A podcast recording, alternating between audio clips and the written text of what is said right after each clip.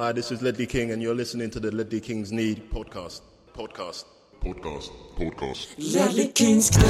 Konsekvent, inkonsekvent Ledley Kings knä. Det bästa som någonsin hänt Ledley Kings knä. Du kommer aldrig bli dig själv igen min vän Ledley Kings knä. Här flödar hybrisen Ledley Kings knä. När vi poddar på nytt igen Ledley Kings kommer aldrig bli dig själv igen min vän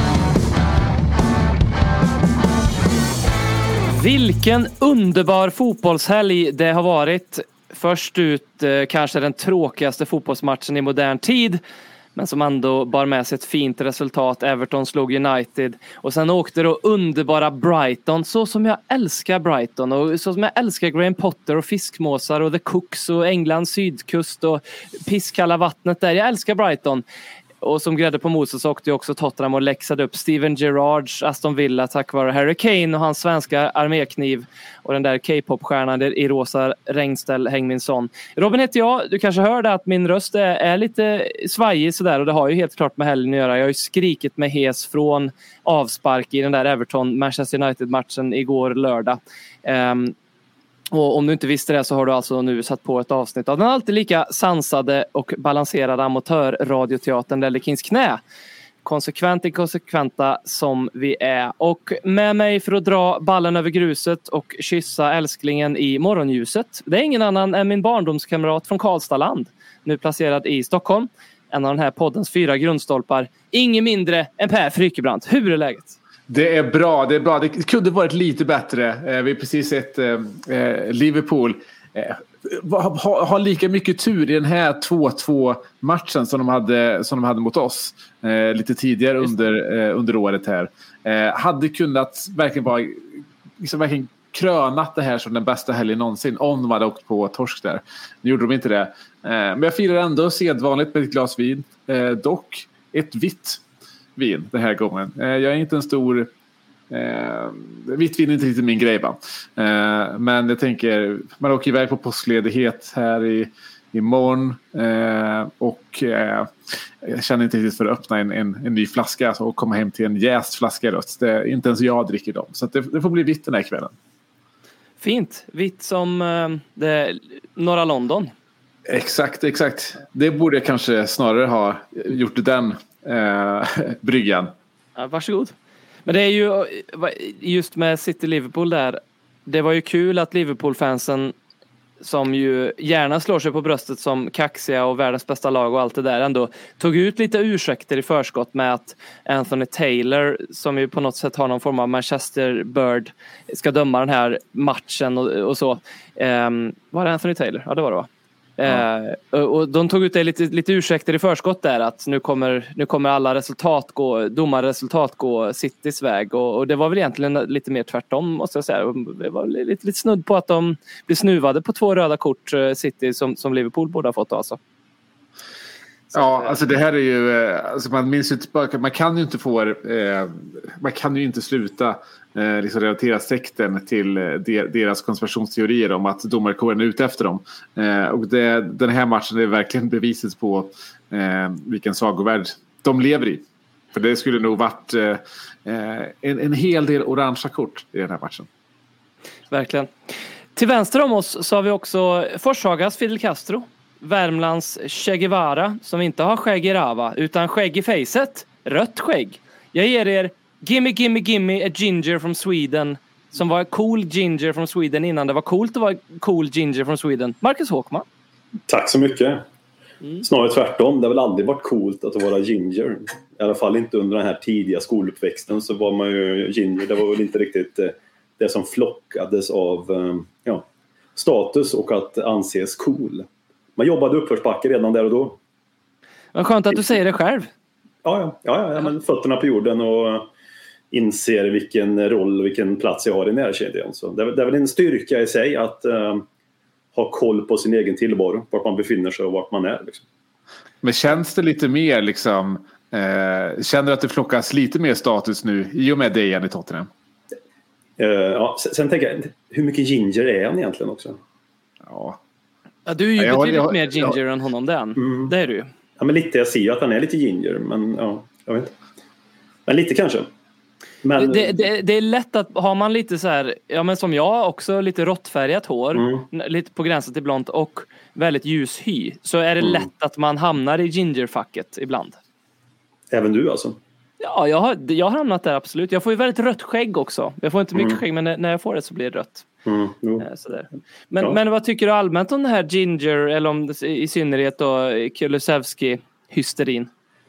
Eh, ja, men som tidigt så går det ju väldigt fort att få en egen ramsa i England, men jag gillar ju ändå ramsan. Och som vanligt så är det ju en melodi som alla känner till som de bygger en ramsa på och det är ju så engelsk supportkultur är. Men den är ju lite catchy ur ett brittiskt supporterperspektiv. Så det är skitskoj och det går ju otroligt bra för den måste jag säga.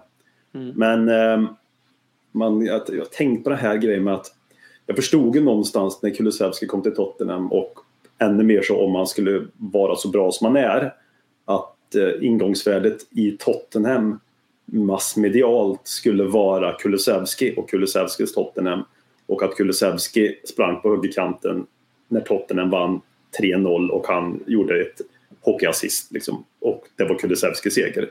Det hade jag liksom förstått och vi alla säkert förstått också. Mm. Men eh, vad fan, vi behöver väl inte anamma det eller? Det känns lite som eh, gemene Tottenham-supporter eller stor mängd av Tottenham-supportrarna också har det taket på oss. Mer än vad jag trodde att vi skulle ha. Ni får gärna säga att jag har fel, även om jag inte har fel. Ja, men beskriv lite hur du ser på det. För jag, jag är ju helt med dig om att när man, som till exempel, det, det absolut värsta jag sett någonsin, det var ju när Henke Larsson gick till Manchester United. Och jag kommer ihåg en gång, han, han gjorde inte jättemycket avtryck där. Men jag kommer ihåg en gång att de visade highlights i halvtid.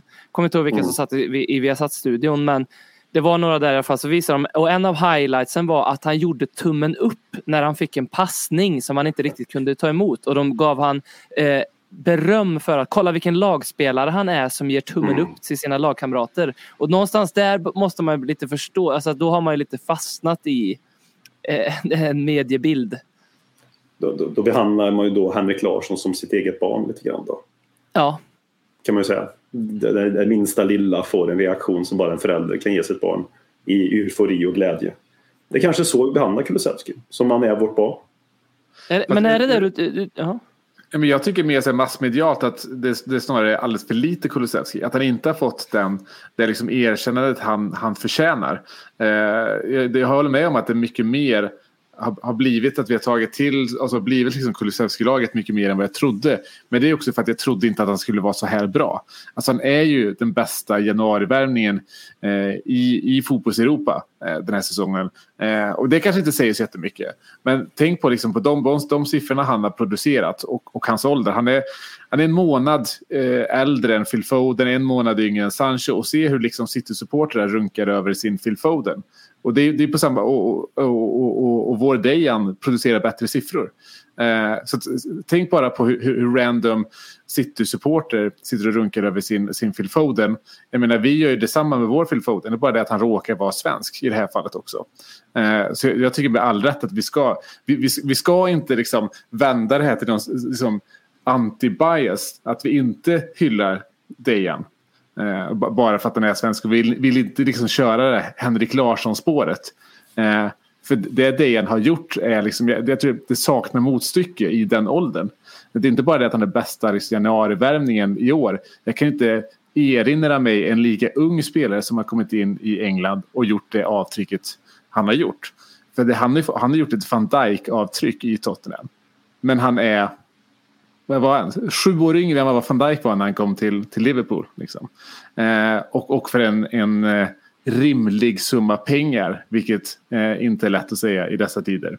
Eh, så jag tycker snarare att vi ska, eh, vi ska bli ännu mer av ett Kulusevski-lag. Alltså, Mer jag- Gimme Gimme.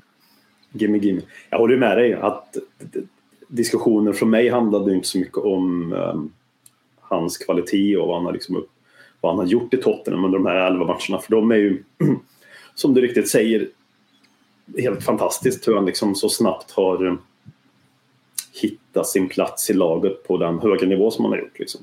Även om jag tyckte mig tro redan innan att Dejan skulle bli jävligt bra för Tottenham sett till spelartypen. Han skulle bryta mönster, han skulle få oss att hitta en länk mellan mittfält och anfall på ett annat sätt. Så trodde jag inte att det skulle bli så här bra. Det är ju inte mitt take på det liksom, riktigt. Utan mitt take är ju att vi Tottenham-supportrar brukar ju inte... Jag tror inte vi hade reagerat så här kraftigt oavsett spelaren, hur duktig han hade varit, om han inte var svensk. På det här sättet. Utan vi, vi har ju take på att det, det, det, det står mer om att Kulusevski är, finns i Tottenham än att Tottenham finns. Liksom. Och då pratar jag om oss som håller på Tottenham.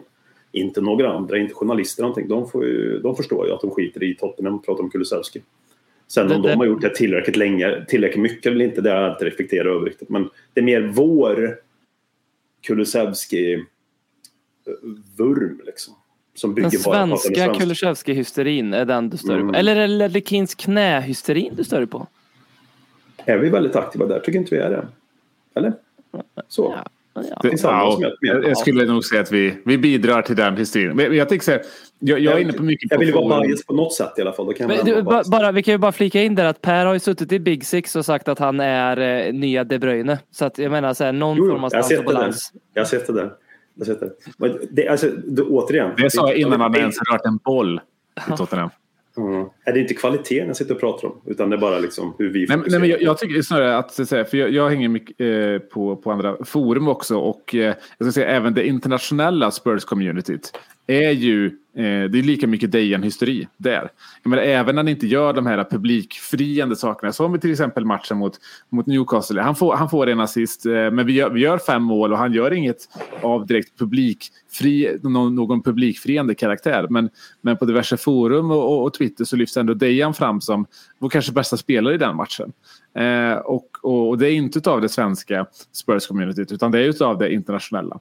Eh, så jag, jag tror inte att det här är en en- enkom liksom svensk grej utan det är ju verkligen så att vi har fått vår egen Phil Foden nu. Och det är någonting som vi verkligen har liksom letat efter i alla dessa år. Det här är ju, det här är ju eh, nu har det gått väldigt snabbt för honom och jag förstår att inte eh, internationella eh, iakttagare som, som, inte, som inte är liksom Spurs-supportrar utan generell, generella fotbolls eh, fanatiker att de ännu inte har liksom, Dejan på liksom, Phil Fodens nivå till exempel för att han har varit i, i ligan alldeles för kort tid. Men, eh, men vi ser ju nu att han, han är ju och nosar på det. Del, dels utbeser ni honom i, i, eh, rent, rent poängmässigt men även i det han bidrar med i spelet så är han ju där och nosar.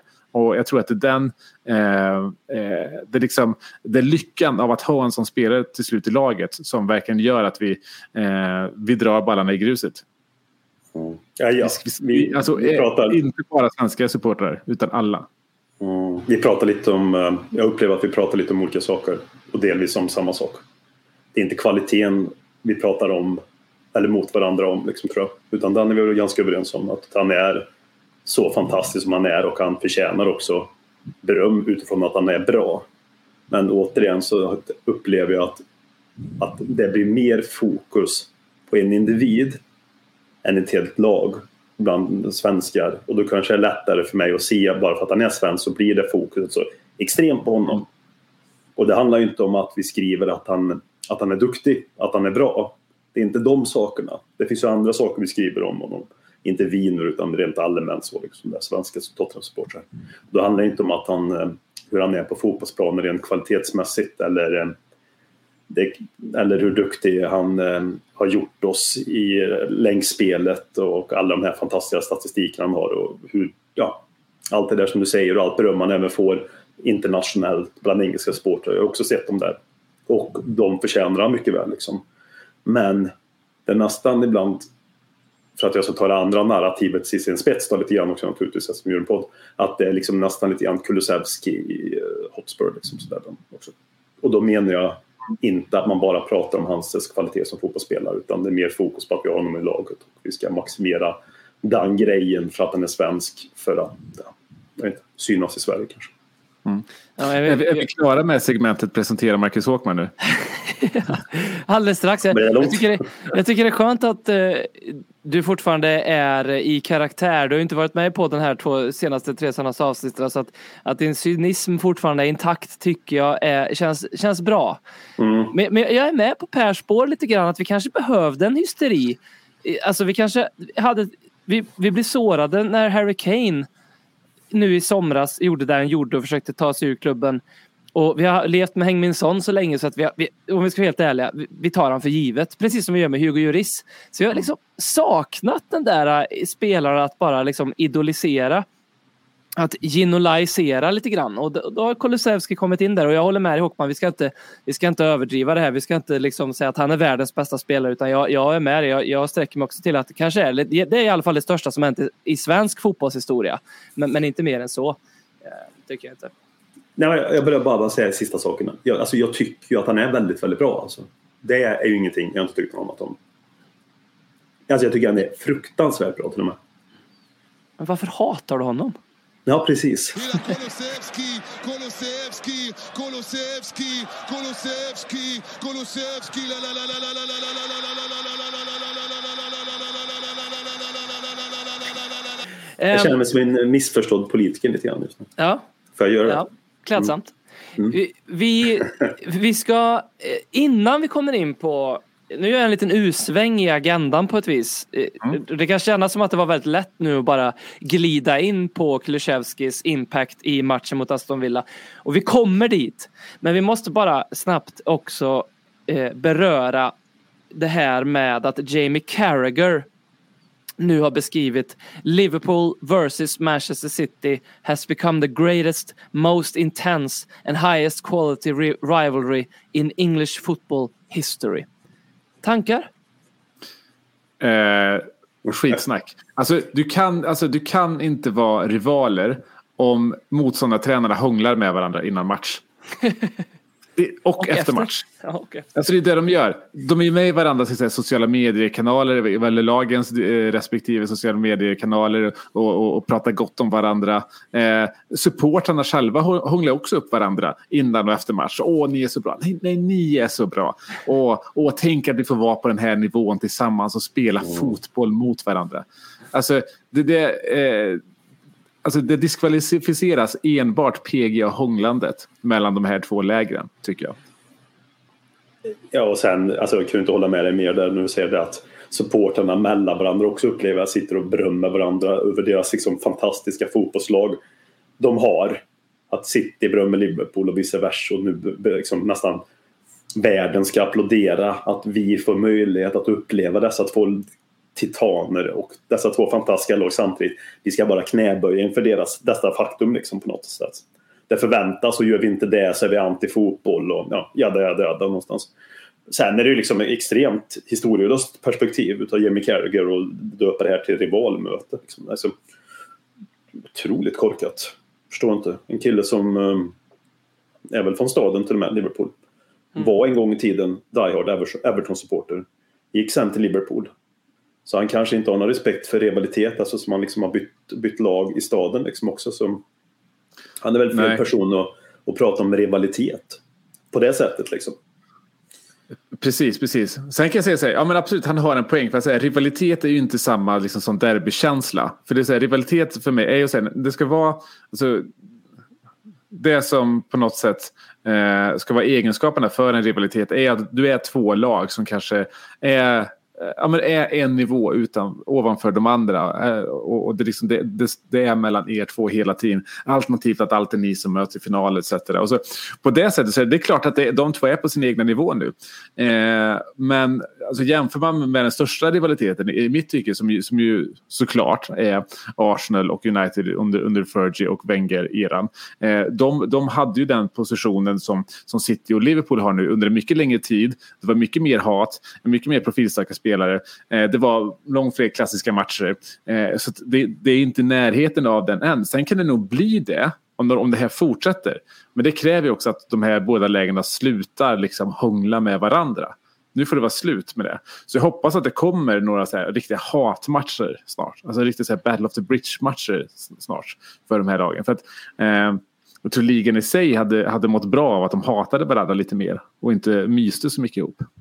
Hur många gånger när Celtic och Rangers var så fruktansvärt överlägsna i den lilla delen av världen som ändå Skottland är. Hur många gånger liksom hånglade deras respektive managers innan och efter match och hur många gånger satt Celtic-supportrar i knät på Rangers-supportrar och bara kolla vad överlägsna jag. Kolla Dundee ligger 58 poäng efter och sitter alltså, det, jag, jag såg också väldigt mycket sådana Liverpool-tweets. Liverpool-fans som ville på något sätt skölja bort sin besvikelse i att titta på alla andra lagen och hur dåliga de är.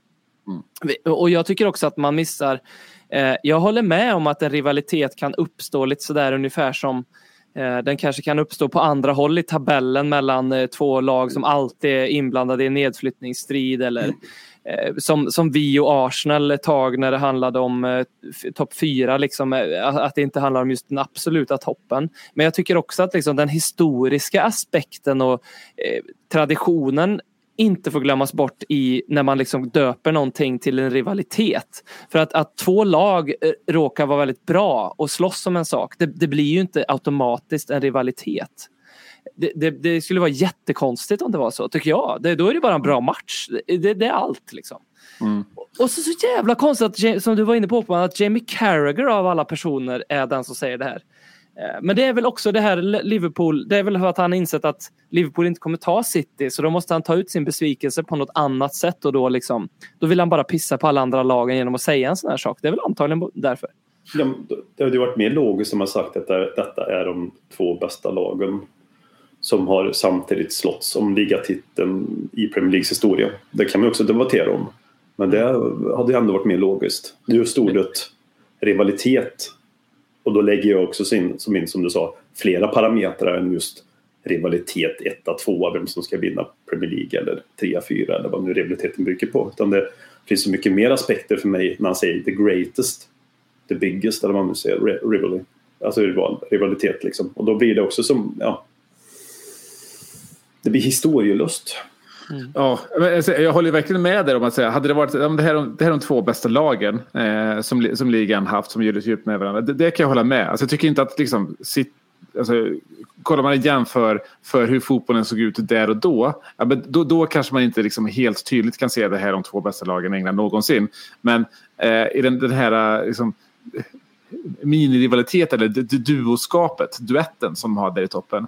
Men Jämför man med Arsenal och, och, och United när de var det. De två lagen var inte överlägset bäst i världen. Det är ju, tycker jag nu, City och Liverpool. Även om det inte blir så att någon av dem vinner, vinner Champions League så tycker jag ändå att de är det.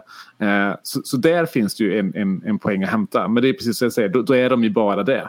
Eh, för jag tycker att det här är ju också, Eh, det här uttalandet är också ett litet bevis på liksom, identitetskrisen som jag tror att båda lagen har. För att säga, City eh, liksom, griper ju med nävar och klor efter att hitta en rival. För United vill inte riktigt se dem som sin riktiga rival. Sådär. Det, det, det, det, det är ett litet mysigt derby. Eh, men de, de är så dåliga nu United så de vill inte ha dem som, som, en- som en rival. Eh, samma sak är med Liverpool. Där, där är ju inte United längre någon sån rival. Eftersom att rivalitet ska ju, det skulle ju vara på samma nivå och, eh, och, och strida. Där så. Och sen så ju, eh, Everton blir mindre och mindre av en, av en rival för dem också. Så, eh, de där derbyna är ju ingenting nu, nu, nu de senaste åren, tycker jag. Så, eh, så det säger väl lite om hur, hur, hur, hur liksom rivallösa båda klubbar är just nu egentligen. Vil- Vilket är lite synd. Det säger en hel del om hur liksom identitetslös toppstriden är i, i ligan just nu. Jag tror, jag tror nog att, inte byta spår, jag bara säger att jag vill ändå tro att rivaliteten Everton-Liverpool är ganska stor fortfarande. Även om de tabellmässigt inte finns i rivalitet. Så finns det ju en annan rivalitet där tror jag som är starkare. Som väger ett högre parameter än just tabellrivalitet och liksom nivån de båda ligger på. Den tror jag nog att kraftigt sett i staden och det finns två lag i staden och håller du antingen på det ena eller andra laget så den tror jag nog är rätt kraftig. Det är många United-supportrar som har reagerat på det här.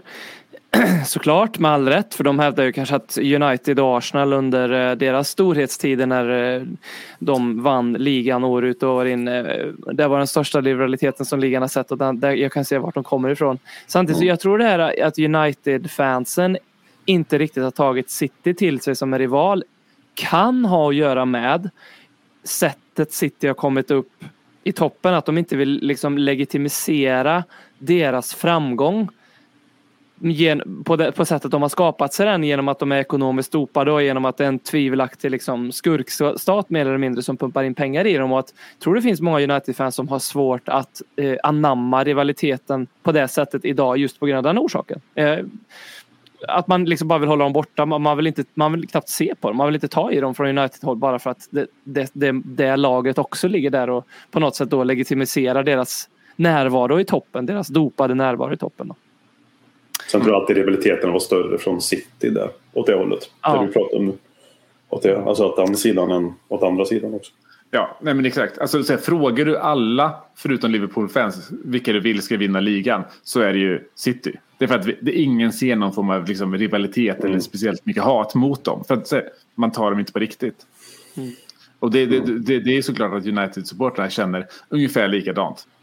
Men det är ingen som bryr sig om dem direkt. City alltså. Nej. Långa poddar, långa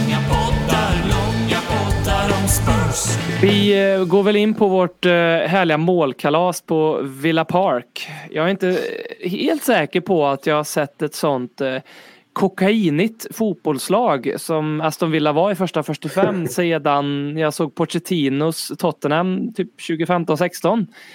Det höll ju på att bli en helt annan match igår Per. Det höll det verkligen på att bli. Eh, alltså vi hade ju lite tur där med, med, med vårt ledningsmål och första halvlek hade nog sett, sett ganska annorlunda ut om inte det målet hade kommit också.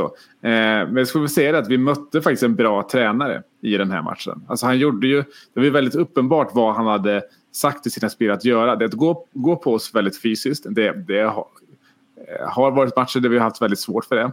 Eh, det har ju, vi har ju mött några dåliga tränare nu på sistone som har valt att pressa väldigt, väldigt högt mot oss i omgångar, vilket inte har funkat. Det gjorde faktiskt Villa under den här första halvleken. Men de gjorde det faktiskt väldigt bra, vilket jag är väldigt imponerad över. Eh, så jag får ändå ge det till, till, till Gerard. Att, eh, eh jämför man med Lampard, där, där, mellan de två är det, det är ljusår mellan dem. Eh, det kommer aldrig bli någon rivalitet mellan de två tränarna. Eh, det, det, kan, det kan vi slå fast. Men det var, jag tycker säga, att säga att det kokainstint är liksom i, i, i underkant. För det var eh, eventuellt kokainstint i, i det att jag, tror- jag tror att Gerard satt väl liksom i omklädningsrummet innan matchen och körde med sugrör upp, upp, upp i det där bak på alla spelarna. För att det var, det var jäkla vad de... Eh, alltså, alltså så som de lyckades med sin press, det kräver enorma eh, liksom uppoffringar i, i löpning, i slit och så. Så, så fort, det, det, var så, det var så lätt att se, för så fort det var en spelare som de liksom, eh, dedikerat så till att säga, den här spelaren ska Tottenham spela upp till, om det är en Höjbjerg till exempel. Eh, så spelar vi upp till honom och, och, och, och direkt så är det liksom tre på på honom så fort han har fått bollen. Så, så de, de styrde oss ganska mycket. Och, och jag, jag såg ganska mycket på, på Twitter och liknande om att vi gör en katastrofal eh, första halvlek. Alltså, nu är vi tillbaka i gamla mönster. Och jag höll inte alls med. Alltså, jag var Hasse Backelund i den här första halvleken. För att vi måste också komma ihåg att säga att matcher har olika faser. Och är det någonting vi ska göra när vi har gjort det så tidigt. Men vi vet att eh, motståndare kommer eh, pressa idogt mot oss. De kommer ha enorm energi. De kommer ligga på.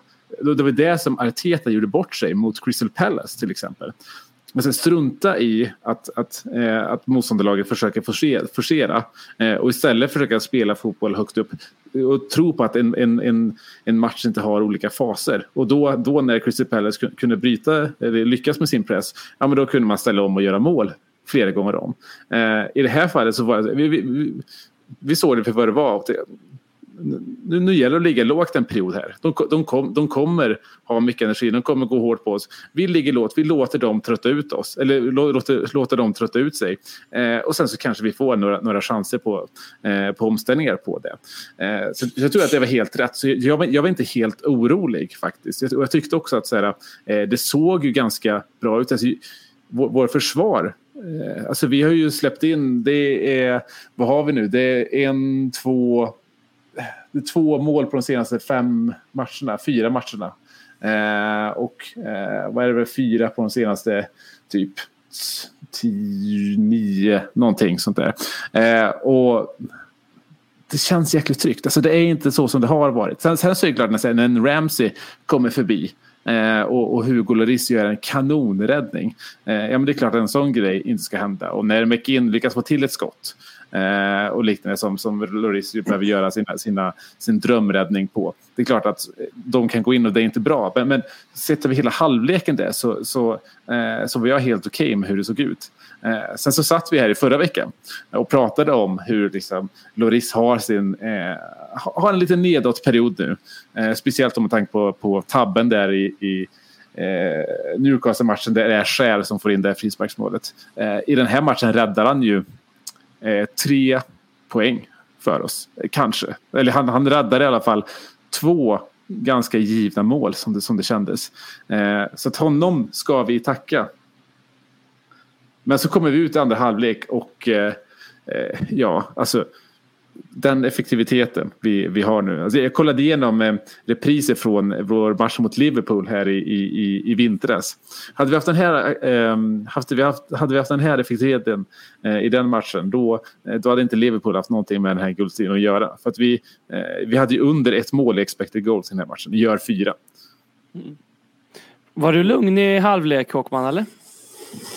I halvlek var jag hyfsat lugn också. Inte i första hade jag inte det där Hasse Backe-lugnet i alla fall riktigt. Ehm, men i halvlek så hade jag känslan att vi hade ridit ut den där stormen som jag tyckte att det var eh, och som borde alltså, gjort att Aston Villa fått något eller några mål. De inte hade liksom kapitaliserat på sin enorma press och löpmeter och aggressivitet så kände jag ändå att vi kommer inte gå ut i andra och uppträda på det här sättet. Och Aston Villa kommer inte komma ut i andra och uppträda på det här sättet. Um, så jag var väldigt trygg i att andra halvlek inte alls skulle se ut på samma sätt. Det betyder ju inte att vi vinner. Men um, bara det kändes som uh, en seger i sig nästan att veta att så kommer det nog troligtvis bli. Ja, och så blev det också naturligtvis då. Eftersom vi gjorde ett tidigt mål och speciellt när vi gjorde 2-0 målet så snabbt. Ja, det är inte ofta jag då känner med en 2-0-målsledning och 40 minuter kvar att det känns klart. Men det, här, det kändes rätt klart och sett till hur första halvlek var. Viktigt att bädda in där. Så. Och det blir, alltså, Villa var ju trötta efter 50 minuter den här matchen. Mm. Så var det. det rimligt, Taktiken liksom. funkade. Och jag tycker vi mycket mer, eh, vi verkligen spelar på de här faserna, alltså låter matcherna ha de här faserna. Det är väl ofta när vi möter just framförallt spelande lag som vi låter dem spela, låter dem trötta ut sig. Eh, för, för, vi vet att vi har, eh, vi kommer ha orken. Och det är också så att Conte, jag, jag tror att när, kon, när, folk tänker på kontofotbollen tänker man att det är oerhört fysiskt krävande. Och det, det är den visserligen. Eh, men jag tror, inte, jag tror den är mindre fysiskt krävande än till exempel Pochettino-fotbollen. För den handlade ju verkligen om att eh, vi ska bryta ner våra motståndare tills de inte orkar längre. Här handlar det mer om att säga, vi låter motståndarna trötta ut sig själva. Och sen så kommer vi döda dem när vi får chansen jag älskar att vi kan slänga in att vi kan, jag, jag, älskar bara att vi kan likställa oss med Muhammad Ali i Rumble in the Jungle. Det... Vi, Tottenham under konto är Muhammad Ali i Rumble oh, in the Jungle. Älsk, älskar att det är så. Jag älskar att det går att göra det. Ja. Sen, sen är det ju klart att jag tror också jag spelar in när vi gör 2-0 sett hur Aston Villa hade kämpat och sett hur mycket löpningar de gjort. Att det blev också väldigt, inte något, de, klart att de var trötta, men det blev ju också en mental extrem käftsmäll. Och då försvinner orken. Du kan ju få ork genom att, ja. genom att ge energi. Alltså det är klart att de växte och de kände att de skapat mycket. Och publiken fick de med sig, nu pratar jag första halvlek här. Och att det också ger energi, ork och boost och adrenalin och allt det där som gör att du orkar mycket mer. Och eh, hade inte vi gjort den där 2-0, jag tror inte de har kommit ut på samma sätt som jag sa. Men sett till hur första var. För jag tror inte att vi vill uppträda på det sättet var det varannan match. Sen får man ju lida i matcher som Martin Åslund också sa där och det är ju helt rätt. Jag tror inte att vi vill lida i 40 minuter varje gång vi spelar första halvlek eller en halvlek som vi gjorde här. Nej, um, Nej absolut men... inte. Alltså, det, alltså, det, det, det ju tilläggas. Att säga, vi, även om vi bjöd in deras liksom, tryck. Så det, alltså, vi försökte ju spela oss ur den några gånger och lyckades inte. Så vi vill ju inte ha det så igen. Nej, och, de, och, det, och det gav ju dem energi varje gång de lyckades. Just pressa sönder det. Alltså när vi försökte spela oss ur de här situationerna. Mm. Eh, och just det, den energin de hade där, den blev liksom... Det blev som en kokainist också. När väl kokainet tog ur kroppen så blev det tvärtom istället. När vi gjorde 2-0 så försvann den. Försvann ja. det i kroppen på det och då blev det liksom... Ja, Ja, han, glömde, han glömde ju fylla på sugröret där i halvtid. Ja, jag satt Alltså, ju är under match, rejäl och go- jag Ja. satt under match och googlade hur långt är ett kokainrus bara så att jag skulle veta själv hur länge jag skulle behöva sitta, ligga i soffan och liksom bara spjärna 50 minuter. emot. Ja. Ja, men nu har vi fått svaret. Eh, men hur bra är egentligen våran fronttrio? Nu Kulusevski, Son, Kane. För jag minns ju jag, att när vi hade Eriksen, Kane, Son. Att jag tyckte att, och, och Dele för den delen, Desk liksom. Att det fanns någonting oerhört komplett över att det fanns spelaren i djupet. Det fanns den här eh, Harry Kane som är den kompletta fotbollsspelaren. Även om vi inte såg lika. Han var ju mer nia under Porch eh, än vad, vad, äh, än vad han är nu. Eh, även om han kan vara nia nu också. Men han har ju, han har ju liksom på sätt och vis tagit över. Eh, Vi har ju liksom effektiviserat. Eh, Förr behövde vi fyra spelare för att ha, eh, täcka allt det här. Nu har vi, i och med att Kane har liksom tagit över Dele-rollen så kommer Kulusevski in och tar, tar över det som, eller eh, förlåt, Erik, Kane har tagit över Eriksens roll. Men Kulusevski kommer in och tar över delvis lite Del, Deli men också lite Eriksen. Liksom. Och det visar väl liksom att så här, för man tänker ofta ja, men vi skulle behöva en Hengmin Son bredvid Kane. Jag gjorde i alla fall det. Eh, då blir det komplett liksom. Men, men det är också ett pussel. Det behöver vara liksom eh, olika ingredienser för att det ska gå bra. Det är det jag tycker är så, är så fint. Men jag måste bara säga det här med Kulusevski också. Jag glömde ta upp det när vi eh, hyllade honom till skyarna här alldeles nyligen. Vilket man tydligen inte får för Håkman. Nej, förlåt då Håkman. Så nu får du väl hålla för öronen. Men, men jag, jag vet inte om ni tycker samma, men när, man, när jag ser honom spela fotboll, det har jag alltid tyckt. Så jag tycker inte han ser ut som en jättebra fotbollsspelare. Det, det är någonting med honom som är så här, det, han ser så klumpig ut. Och det, det ser hela tiden ut som att det här kommer han inte lösa. Det ser, hur, den här eh, nickduellen, den här löpduellen, den, den här kom, situationen kommer han inte ta sig ut. Men han gör alltid det. Och så när man ser repriser så ser det så enkelt ut. Det ser så jävla enkelt ut och man tycker nästan mer så här inte att han är briljant utan att alla runt omkring honom, alltså försvararna är liksom, men vad gör, vad gör de egentligen? Och det finns någonting magiskt med Dejan Kulusevski som ju gör att han är den största i svensk fotbollshistoria och liksom att den här hysterin bara är alldeles för liten med de måtten som det borde vara. Eh, så det är någonting märkligt med det där med hans magi. Nej, men det, det, det är ju växande. Alltså, han ser ju inte ut att vara en bra fotbollsspelare. Och, och när han får bollen så tänker man alltid liksom, hur, hur ska han tappa bort den här? Alltså om man bara kollar på liksom, hur han ser ut på plan. Eh, men, och det tänkte man ju ganska mycket kring De Bruyne också. Alltså De Bruyne ser ju faktiskt inte ut att vara en jättebra fotbollsspelare. Han ser lite så här, har lite samma stelhet som honom. Sen, inte riktigt lika stel kanske. Eh, men, men, men han har ju det. Alltså, så det är han på också ganska mycket om typ en Jarmolenko. Så.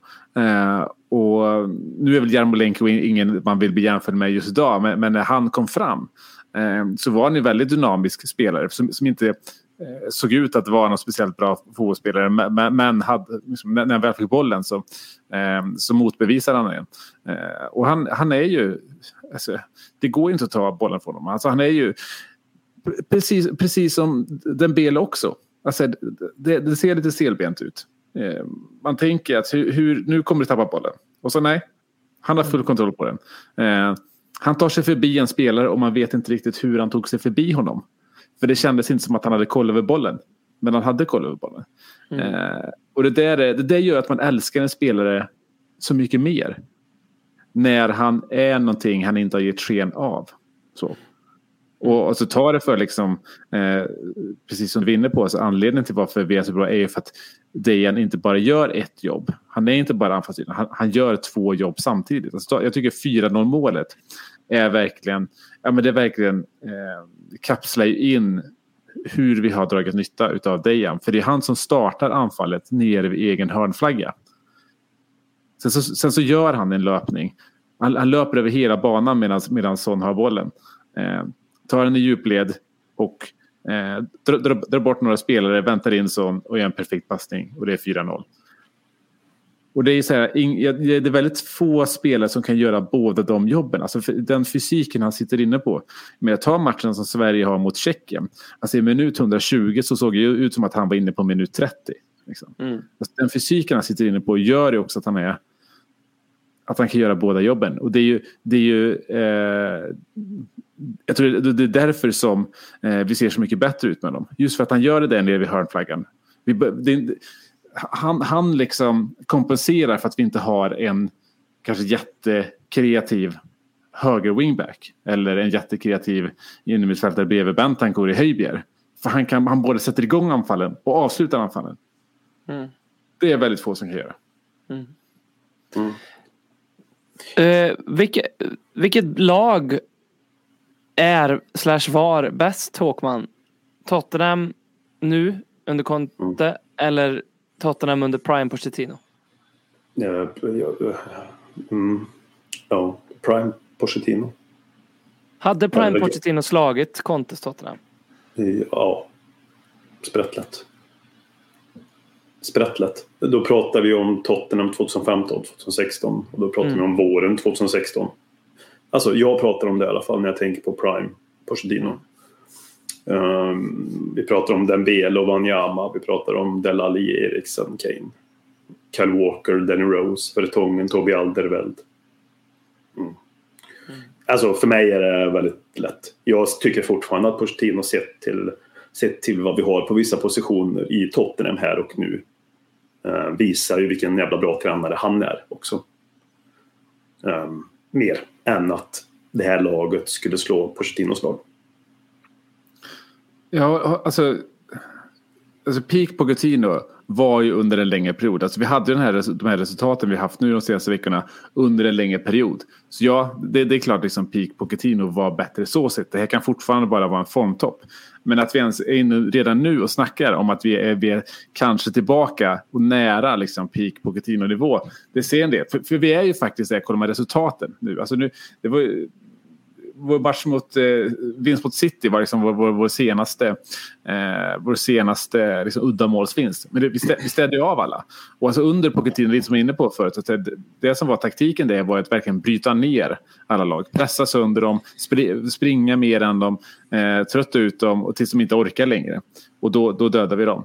Men, men, men nu har vi mycket mer av en tydlig spelidé som jag tror kommer funka bättre mot, mot de sämre lagen över tid. För där hade vi problem under Pochettino under hela hans period. Även när vi var i vår peak så hade vi problem med de sämre lagen när de parkerar bussen. Och det är jag ganska övertygad om att vi kommer klara det bättre under peak Conte. När vi har en tydlig spelidé att, att kunna falla tillbaka på.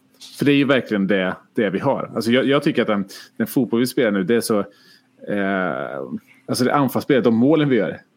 Det är, det är riktigt, riktigt vackra fotbollsmål. 4-0 målet, fantastiskt vackert. 3-0 målet med Case eh, liksom, eh, lilla, eh, Skarv. lilla, lilla skarvnick där. Eh, mm. Fantastiskt och vi har ju, alltså vi, Nu börjar vi också visa på att vi har lite eh, plan, plan B och plan C också. Alltså under Pochettino hade vi bara en plan A. Eh, nu, nu, till, alltså jag tycker 3 är ett ganska bra exempel på att vi börjar hitta en plan B i att när vi inte när vi har problem att, att spela oss förbi eh, motståndarens första press, att vi börjar lyfta bollarna, men också ha en idé kring hur vi lyfter bollarna och när vi lyfter bollarna. Och den typen av plan B hade vi inte under Pochettino.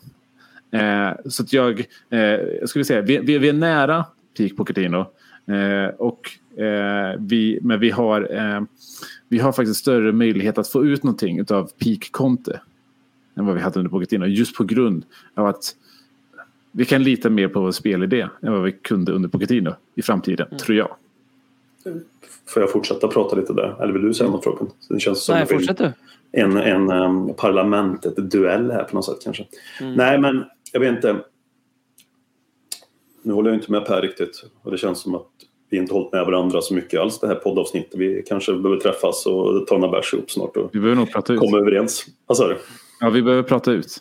Ja, vi är så. Nej, men jag, jag håller med till viss del. Jag, det, det tror vi har en större möjlighet om man börjar i den här rätta psykologiska andan och ser det här överens om. Men att, att eh, vi har en större möjlighet med, med Conte för jag tror att han kan vara bättre på att ha, att ha fler, fler planer än vad Porsche hade. Sen eh, om jag minns rätt vad du sa där att vi var planlösa med Porsche. Jag minns inte. Ja, vi, vi, hade plan, vi, hade, vi hade vår plan A, men det var liksom det. Ja, ja, ja. Men jag tyckte ändå att det var ganska tydlig spelidé. Spelidé kanske var det du pratade om då förresten. Mm. Att vi hade en väldigt tydlig spelidé, det var det du sa. Vi hade en väldigt tydlig spelidé med Porsche, hur vi skulle uppträda sett till den formationen vi hade, sett till yttran, ytter, alltså ytterbackarna skulle röra sig, hur då innerbacken skulle flytta hem, hur man skulle hitta Eriksen-ytor och hur Kane skulle liksom uh, vara inne i boxen och löpa runt lite som han ville och sätta hög press. Så jag tyckte att vår spelfilosofi och spelidé var väldigt tydlig under Pochettino. Jag tyckte det var det som som gjorde, som, och det också som gjorde att så många spelare utvecklades under Porsche, tror jag. Att spelidén var så tydlig, att rollfördelningen var så tydlig. Um, som gjorde att vi lyckades så bra som vi gjorde. Att Dyer blev bra. Att Dembele utvecklades helt plötsligt och blev så bra som jag hade hoppats han skulle bli. Plus lite till att Danny Rose hade sin prime. Att Kyle Walker helt plötsligt blev en bra ytterback. Eh, att Fertongen och ja, ni förstår min poäng. Jag tror att det var det som gjorde att vi blev så bra, vi lyckades så bra och vi lyckades liksom utvecklas både på individ och framförallt som lag. Liksom. Um, sen fanns det kanske inte alltid så många strängar på den där lyran och hans matchcoachning kanske inte alltid var så där jättefantastisk. Uh, men jag tycker fortfarande än idag, trots det, trots det här, uh, vad ska man säga, mars, februari och framförallt mars månad av framgång under Porsche rent spelmässigt och resultatmässigt så är det, tycker jag han har en ganska lång väg att gå kvar för att jag ska ens vilja säga att han är i närheten av Pochettinos eh, prime. Ehm, jag vill se att han levererar över en längre tid. Jag vill se att han levererar eh, i sådana fall också en säsong liksom, på, på den här nivån än bara, bara inom citationstecken då, sju, åtta matcher sett till jämförelsen vi pratar om nu. Då. Ja men absolut, alltså, det är klart. Alltså, POC tog oss till Champions League-final, andra plats i ligan, tredje plats i ligan etc. Det, det, eh, de här sju matcherna eller vad vi har bakom oss nu, det, eh, det krävs en del för att vi ska se att vi, vi är lika bra där än. Eh, men, men jag tycker absolut att vi har de tecknen. För, alltså, det som vi spelar nu, det, det var verkligen, alltså, när vi jagade Chelsea där, eh, och vi liksom vann 4-0, 5-0 mm. varje match medan Chelsea fick sina 1-0-vinster. Eh, Under konto under, under konto också, precis. Mm. Eh, det, är lite, det, är, liksom, det är lite den, jag har lite samma känsla nu som då. Att vi, mm. är, liksom, vi är på den nivån just nu. Där. Eh, sen så är det verkligen med det, det är också matchcoachning och därför jag känner mig ganska trygg med Conte nu.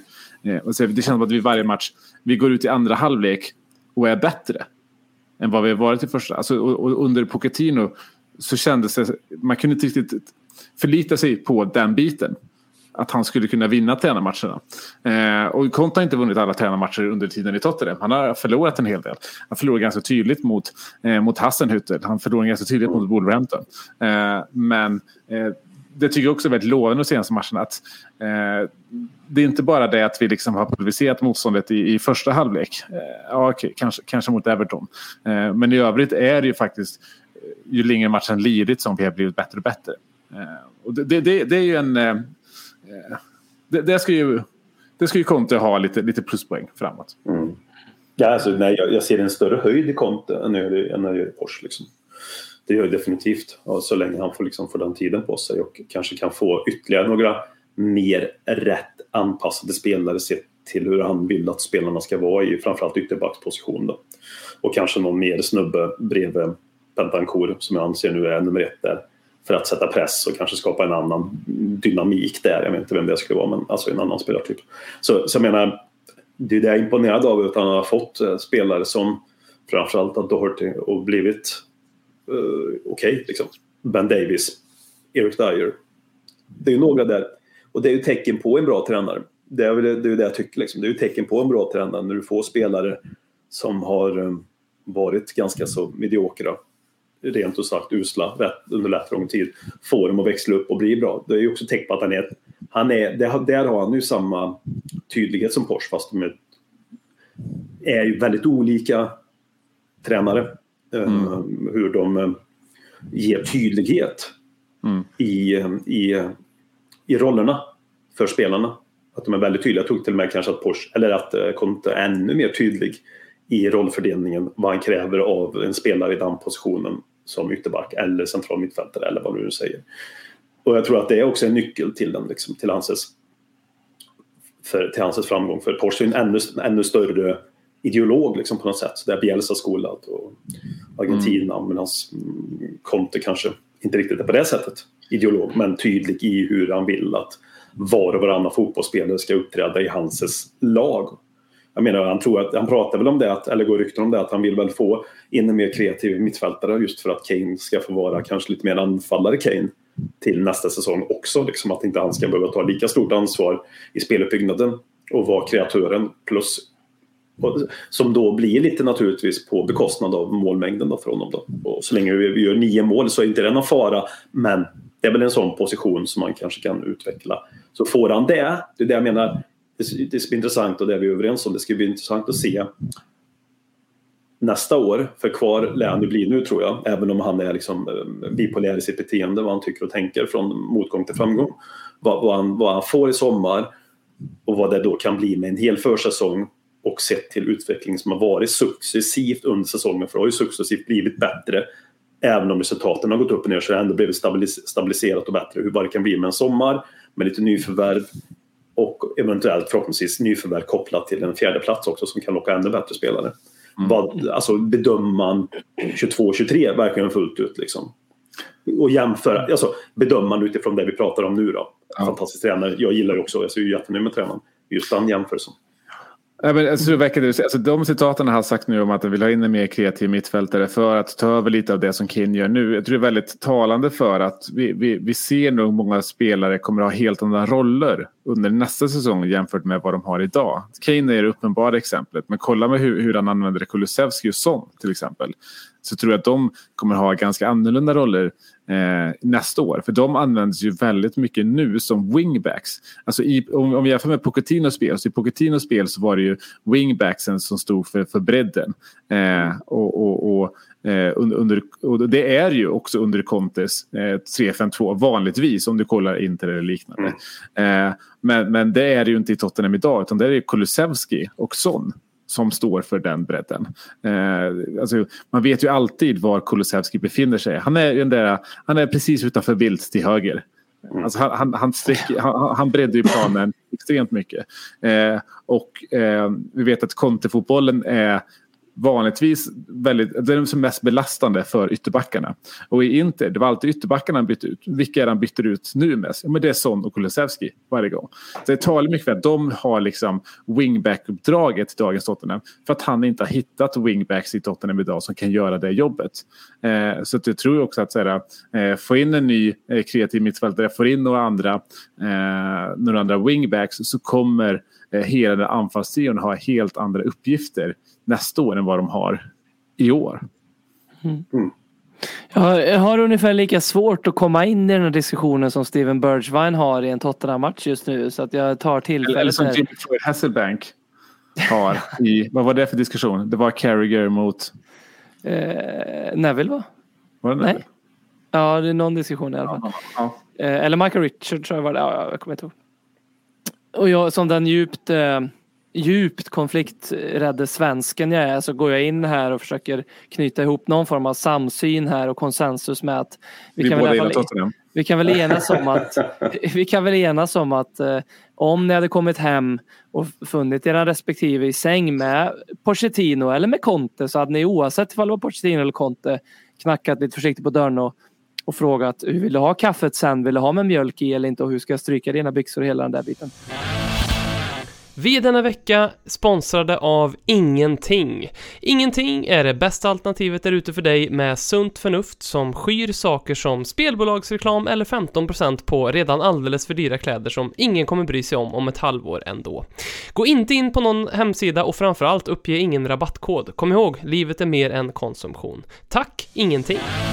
Jag, jag tänkte, jag ska, en sak som jag har tänkt väldigt mycket på som gör mig obekväm som ehm, när jag tittar lite framåt här. Eh, vi kan ju ta en liten liknelse här att ni, ni, ni befinner er i ett, ett väldigt, väldigt vackert rum. Ni har era favoritkläder på er. Det är en härlig sommardag. Ni tittar ut genom fönstret och solen skiner och det är alldeles fantastiskt och det är lite fågelkvitter och ni har fått i er en och en halv eh, enhet så ni är lite sådär härligt berusade precis sådär som det ska vara som egentligen räcker och som ni alltid tänker för er själva att jag borde hålla det vid det här bara men det gör ni aldrig. Men, men den, det lilla härliga liksom ruset där och, och så ser ni det, det är ett jättefint bord som uppdukat framför er, ett runt bord och där ska alla era vänner sitta. Och ni kommer ha en fantastisk kväll. Och det står Pripps Blå på bordet och det ligger sportlunch till efterrätt och det ska bli fina maträtter och allt det där. Ett vitt eh, linnetyg ligger och stramar på det här trevliga runda bordet. Ni slår er ner. Och det jag känner nu, om jag får göra liknelsen då med återstående matcher och det här dukade bordet som vi har, det är att vi har ett sånt härligt spelschema. Eh, och Arsenal har inte det. Eh, vi kommer antagligen att möta både Burnley och Norwich när de är eh, klara för Championship. Ehm, vi har hemmaplansfördelar i de matcherna jag, jag tycker att vi ska ha i resterande del. Så Manchester United har bajsat på sig i helgen, Arsenal har bajsat på sig i helgen igen. West Ham är borta sedan länge. Tack för ert intresse och lycka till nästa säsong.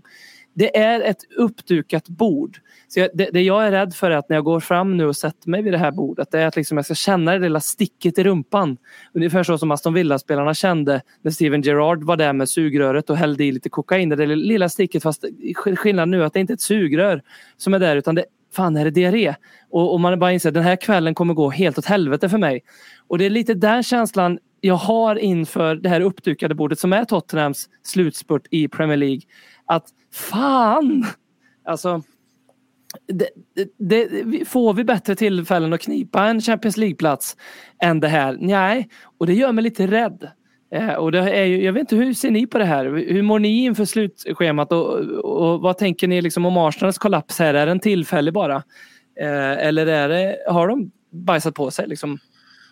Alltså, ska jag, jag, jag, jag bara säga snabbt, jag stormtrivs med det här kontra vad det kunde ha varit istället. Sen stormtrivs man ju aldrig inför en, eh, inför en slutspurt där det betyder det ena eller det andra om man vill det ena liksom som fjärdeplatsen nu. För att det är liksom, besvikelsen kommer ju naturligtvis bli större om vi nu inte lyckas sy ihop den säcken. Eh, men eh, vad fan, jag tycker helt ärligt det känns faktiskt skitbra.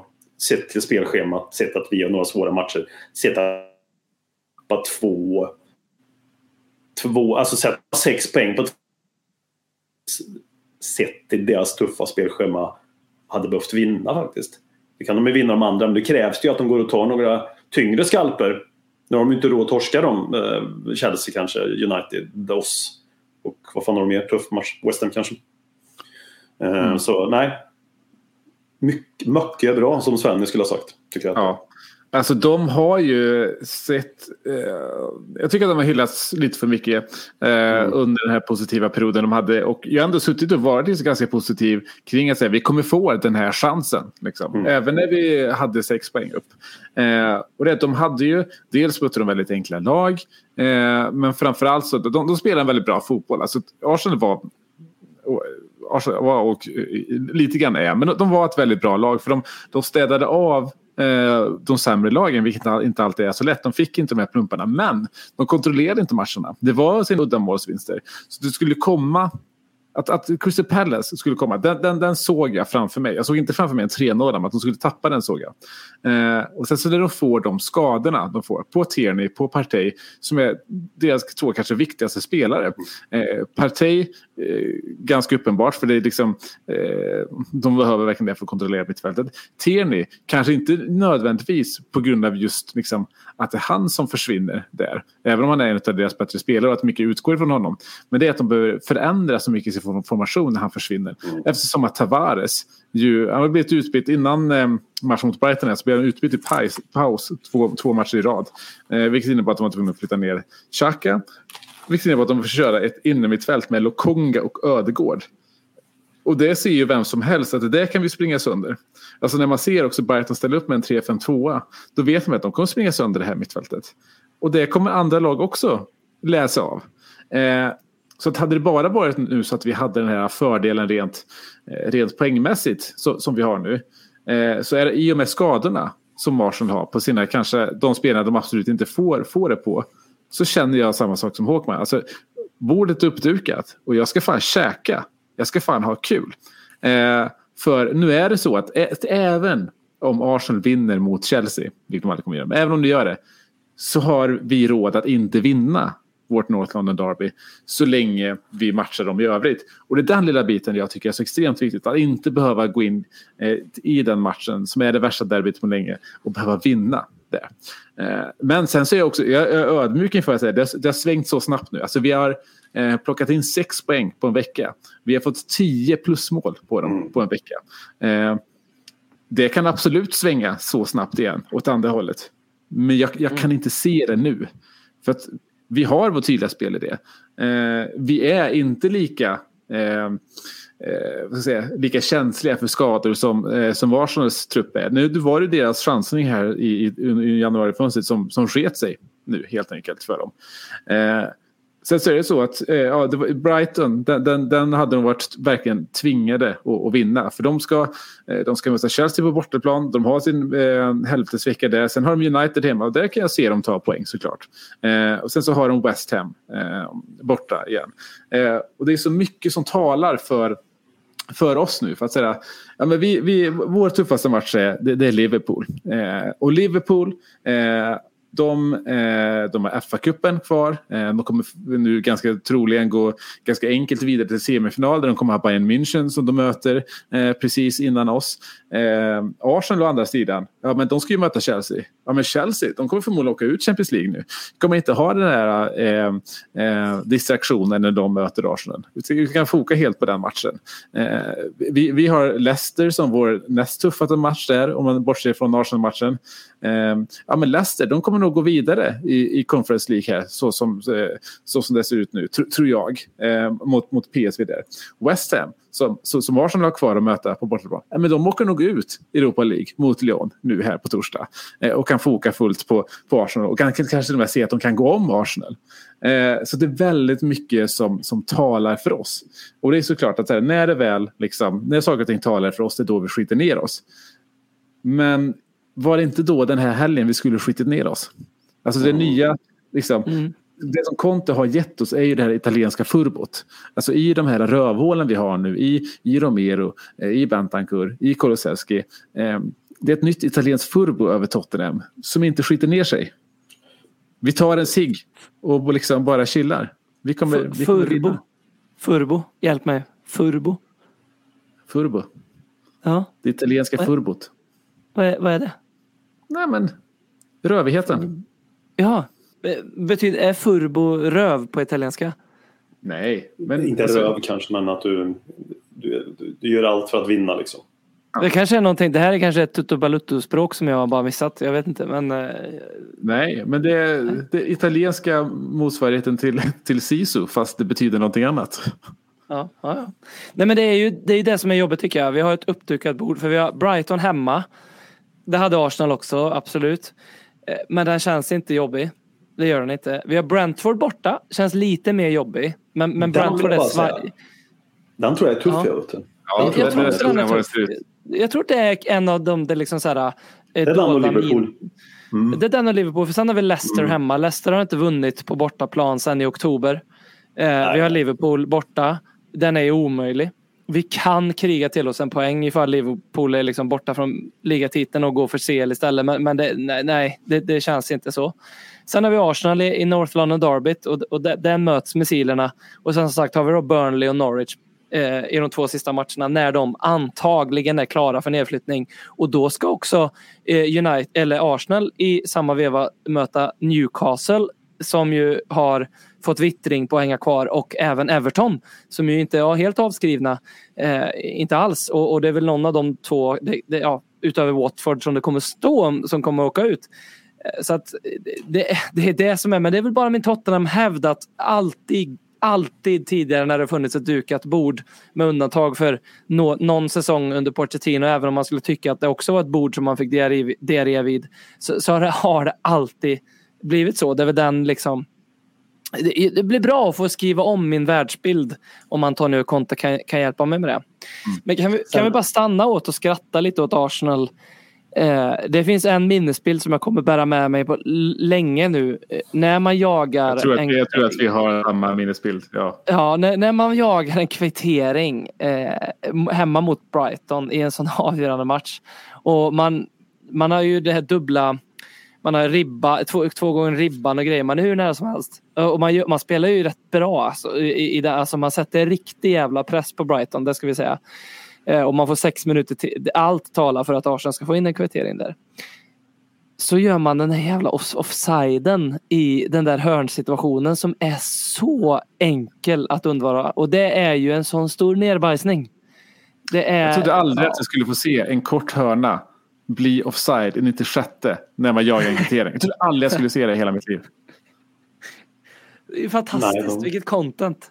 Nej, men de har ju gått och blivit allt det där som de hånade oss för x antal år sedan. Liksom, på något sätt. Plus, plus lite till. De tappar självklara, liksom, eh, här och nu i alla fall, en självklar fjärdeplats. De har liksom svävat iväg och hyllat detta och de har liksom eh, definierat den här säsongen som har känts som i alla fall som en, eh, en framgångsrik säsong. Medan vi jag tyckte det här varit lite jobbig jävla säsong ändå. Vi har liksom bytt tränare och vi har liksom armbågat oss fram och det har varit lite bökigt med Kane. Och, men ändå, nu med sju matcher kvar, så är det vi som har tre poäng före dem. Ja, alltså man ska inte glömma att det var bara sex veckor sedan, alltså Burnley borta, som vår tränare typ hoppade av. det var sex veckor sedan. Ja. Eh, Och då var här- Arsenal typ nio poäng före. Något sånt där. Exakt. exakt. Ja. Så det här har varit en, eh, en jävla säsong alltså. Medan Arsenal känns som att den har pekat ganska rakt uppåt, i alla fall enligt alltså, om man går på supportrarnas mående. Men är inte det ett svaghetstecken också? Jo, absolut. absolut. Att, att vara som de har blivit sett till vad de... De definierar ju sig själv som, eh, du vet, de oslagbara fortfarande där och att, eh, att livet under Wenger och eh, när de vann mycket där och då, att de definierar sig själv som den storheten fortfarande. Och de har ju många titlar och en stor klubb på det sättet, men de agerar ju inte supportermässigt som den klubben de har varit en gång i tiden. De har ju liksom hackat ner. De har ju gnällt på ledningen. Även om de nu har köpt för ganska stora pengar. Men liksom under många år har de ju hackat på ledningen att de har tappat kravbilden som krävs för Arsenal. Supportrarna har blivit precis likadana. De har ju blivit en, eh, en kopia av ledningen sett till vad man nu definierar som fantastiskt och bra och framgångsrikt. Liksom. Exakt, exakt. Och nu, nu börjar ju liksom eh, många Arsenal-supportrar eh, eh, liksom lite halvt ge upp. Eh, bara för att det ska liksom kännas bättre att, att förlora eh, det mot, mot, mot, eh, mot Tottenham. Och då säger de att nej men vi har ändå tagit stora kliv framåt den här säsongen. Eh, Arteta har fått rensa truppen. Han, får, han går snart in på sitt fjärde år. Hur fan kunde det ta honom tre och ett halvt år att rensa truppen? Alltså Conte gjorde det efter en månad. Mm. Ja, det, det är det enda han har gjort. Han har, han har hållit på att rensa den där jävla truppen i fyra år. Ja. Ganska mycket pengar också. Och, vad, vad säger att alla de här spelarna som nu har blivit inplockade? Ja, det kanske ska bli roligt när Gary Neville tar en golfrunda med Saka eller någon annan spelare. Det kanske händer också snart och då försvinner de spelarna därifrån för att den där utrensningen inte leder till någonstans. Och då pratar de helt plötsligt om att move to city eller move någon annanstans. Och så är Saka där eller till Liverpool som det ryktas om. Och så börjar vi om på nytt igen och så får man leta ersättare. Och så får man panik och ska ersätta Saka för dyra pengar. Ja men ni förstår, det är ju inte bara för att den, alltså de här spelarna, så cyniska är man ju, de vill ju också att den här framgången ska komma någonstans. Annars finns ju inte de kvar i evighet. Bara för att de är unga och talangfullt lag liksom. Och Jag, jag tror ju verkligen att de står vid århundradets vägskäl här nu. Liksom. För får de topp fyra så kommer de gå gasen i botten på Ja, ja. eh, i, i sommar. Men, men de kommer inte kunna göra det och de har redan grava ekonomiska problem. Och då har, kommer de, klar, missar de topp fyra så kommer de också ha det problemet som du säger att det finns spelare i truppen som, som kommer bli raggade på eh, från Mm. andra håll. Liksom.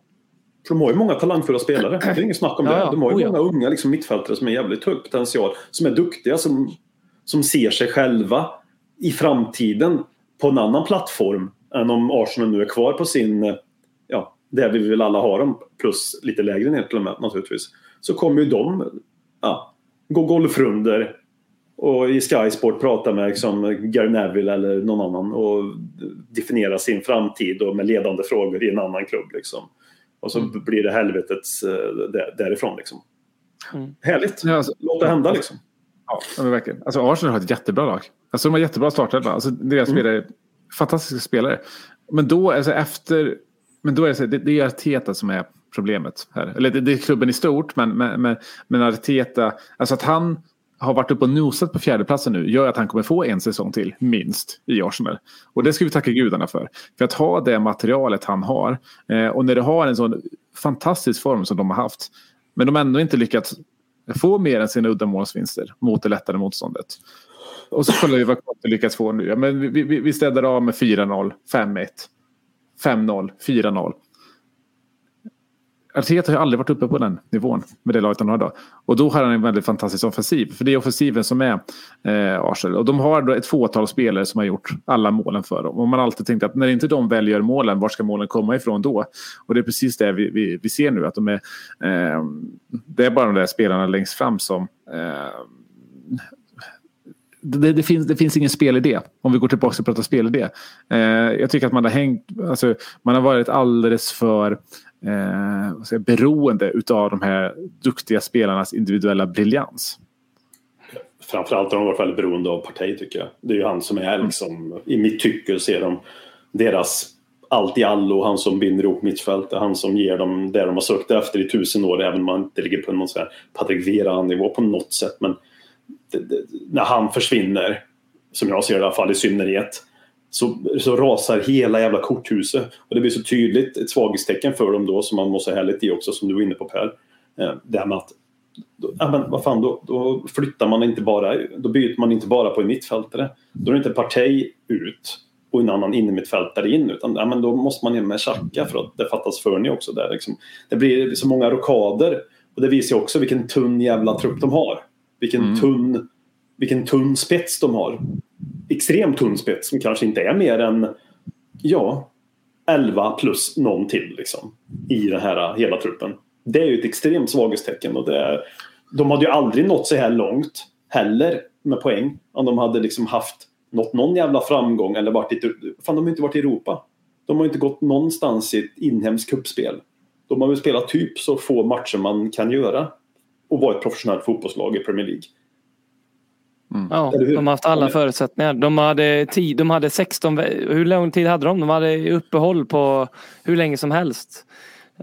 Ja, de fegar ut mot oss till och med. Ja, liksom. ja. Nej, men också just att Arteta gör det, precis som du är inne på. Att när Partey är borta, Partey är superviktig för, för att ha mittfält, in mittfältet. Om han är borta, då ska du inte plocka bort Xhaka också från det innermittfältet. Alltså då ska du stärka upp där. För till och med jag vet ju att om jag möter ett innermittfält med Lokonga och Ödegård. Då sätter jag in en till spelare på det innermittfältet och så springer jag sönder dem. Mm. Det är lite Nasser Chadli och Christian Eriksen på mitten under Tim Sherwood-varning i det. Ja, men det, det, är, det är exakt så. Det är exakt var, så. Han vann ju ändå med mot 15 med 4 tror jag. Ja, jag vill bara geni. säga det nu. När, jag vill ändå ta fanan med Tim Sherwood här nu när, för mig och Folin här sen. Ja, Han vann. jag trodde, jag trodde aldrig jag skulle säga det här men jag, jag tror också att en aspekt vi inte har varit inne på men det är ju den psykiska ska jag säga, aspekten. Jag trodde aldrig jag skulle säga det här men det känns som att Tottenham har lite mer rutin att luta tillbaka på att- att spurta i ett topp 4-race än vad Arsenal har just nu. Med den tränaren de har och med truppen som är väldigt ung. Och- Titta på Ödegaard bara, på, titta på honom. Alltså, d- vad är han? 22? Men passbilden visar 14 liksom. Han är ju definitionen av ett ryggradslöst Arsenal någonstans. Att han ska vara någon mittfälts alfahanne där och leda dem till någon form av gloria, Martin Ödegaard. Alltså, han är ju från Norge också liksom, så jag menar vad fan. Fick du in den? Nej, nej, Fick jag in den? Eh, jag, jag tror också alltså just, just den här liksom, eh, korta hörnvarianten som leder till offside i 96. Jag menar det är bara bevisen på att du, du saknar rutin i det laget. Så. Ja. Eh, och det är inte så jäkla roligt för dem att åka och ha bortamatch mot Southampton. Ett Southampton som på hemmaplan torskade med 6-0 här i helgen och måste visa upp och stå för sin heder. Att vara då eh, ett gäng 20-åringar som ska åka dit och liksom spela för sin liv. Det är inte så jäkla roligt. Ja. Mentalt 14-åriga 20-åringar. också kanske. Ja, exakt. Ja. Ja, vi bara dukar bordet ännu mer. Det gör mig Men med det obekväm. sagt ska vi säga att så här, det är, alltså, vi har ju hinder på vägen. Alltså, så här, Brighton har ju vi borta nu, eh, nu i nästa match. Brighton är, alltså, Brighton är bättre Hemma. på bortaplan. Ja. Eh, ja, ja, exakt. Vi har dem hemma, men Brighton är bort, bättre på bortaplan eh, Mm. än vad de är på hemmaplan, till exempel. Mm. Eh, och nu fick de ju, det är tur att så här, det var Dr. Arsenal här. För, eh, Brighton har gjort ett mål på nio matcher, tror jag. Mm. Innan, innan, innan Arsenal. Eh, Eller ett mål på åtta matcher. Det Eh, så det är ju... Eh, eh, vi får se om det är proppen ur. Eh, jag tror väl kanske inte det. Och sen så är det ju Brentford borta där som... som, som, som ja, Brentford har ju vunnit alla matcher nu under Christian Eriksson, väl? I princip. Herregud. Så det, det, det finns, alltså de två kommande matcherna här som är, som är Brighton och Brentford. Det är, eh, jag tror det är de det hänger på. Mm.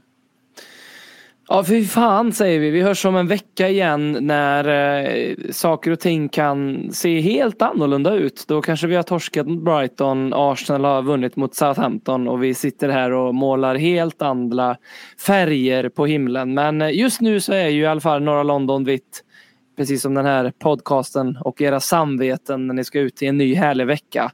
Tack för att ni har varit med oss och tack Per och Håkman för ett trevligt avsnitt. Eh, jag hoppas att, jag tänker så här, jag kan hoppa ut här nu så kan ni bara reda ut den här beefen så, för då får ni den tiden tillsammans. Då kan jag sova gott ikväll. Ja, men det, gör, det, det blir för alla Patreon-lyssnare. Ja just det. Per och Håkman blir sams. Ja. Det är minnesbild. Tack hörni, ha det fint. Tack. Hej. Ciao. Konsekvent, inkonsekvent Det bästa som någonsin hänt Du kommer aldrig bli dig själv igen min vän Här flödar hybrisen När vi poddar på nytt igen du kommer aldrig bli dig själv igen min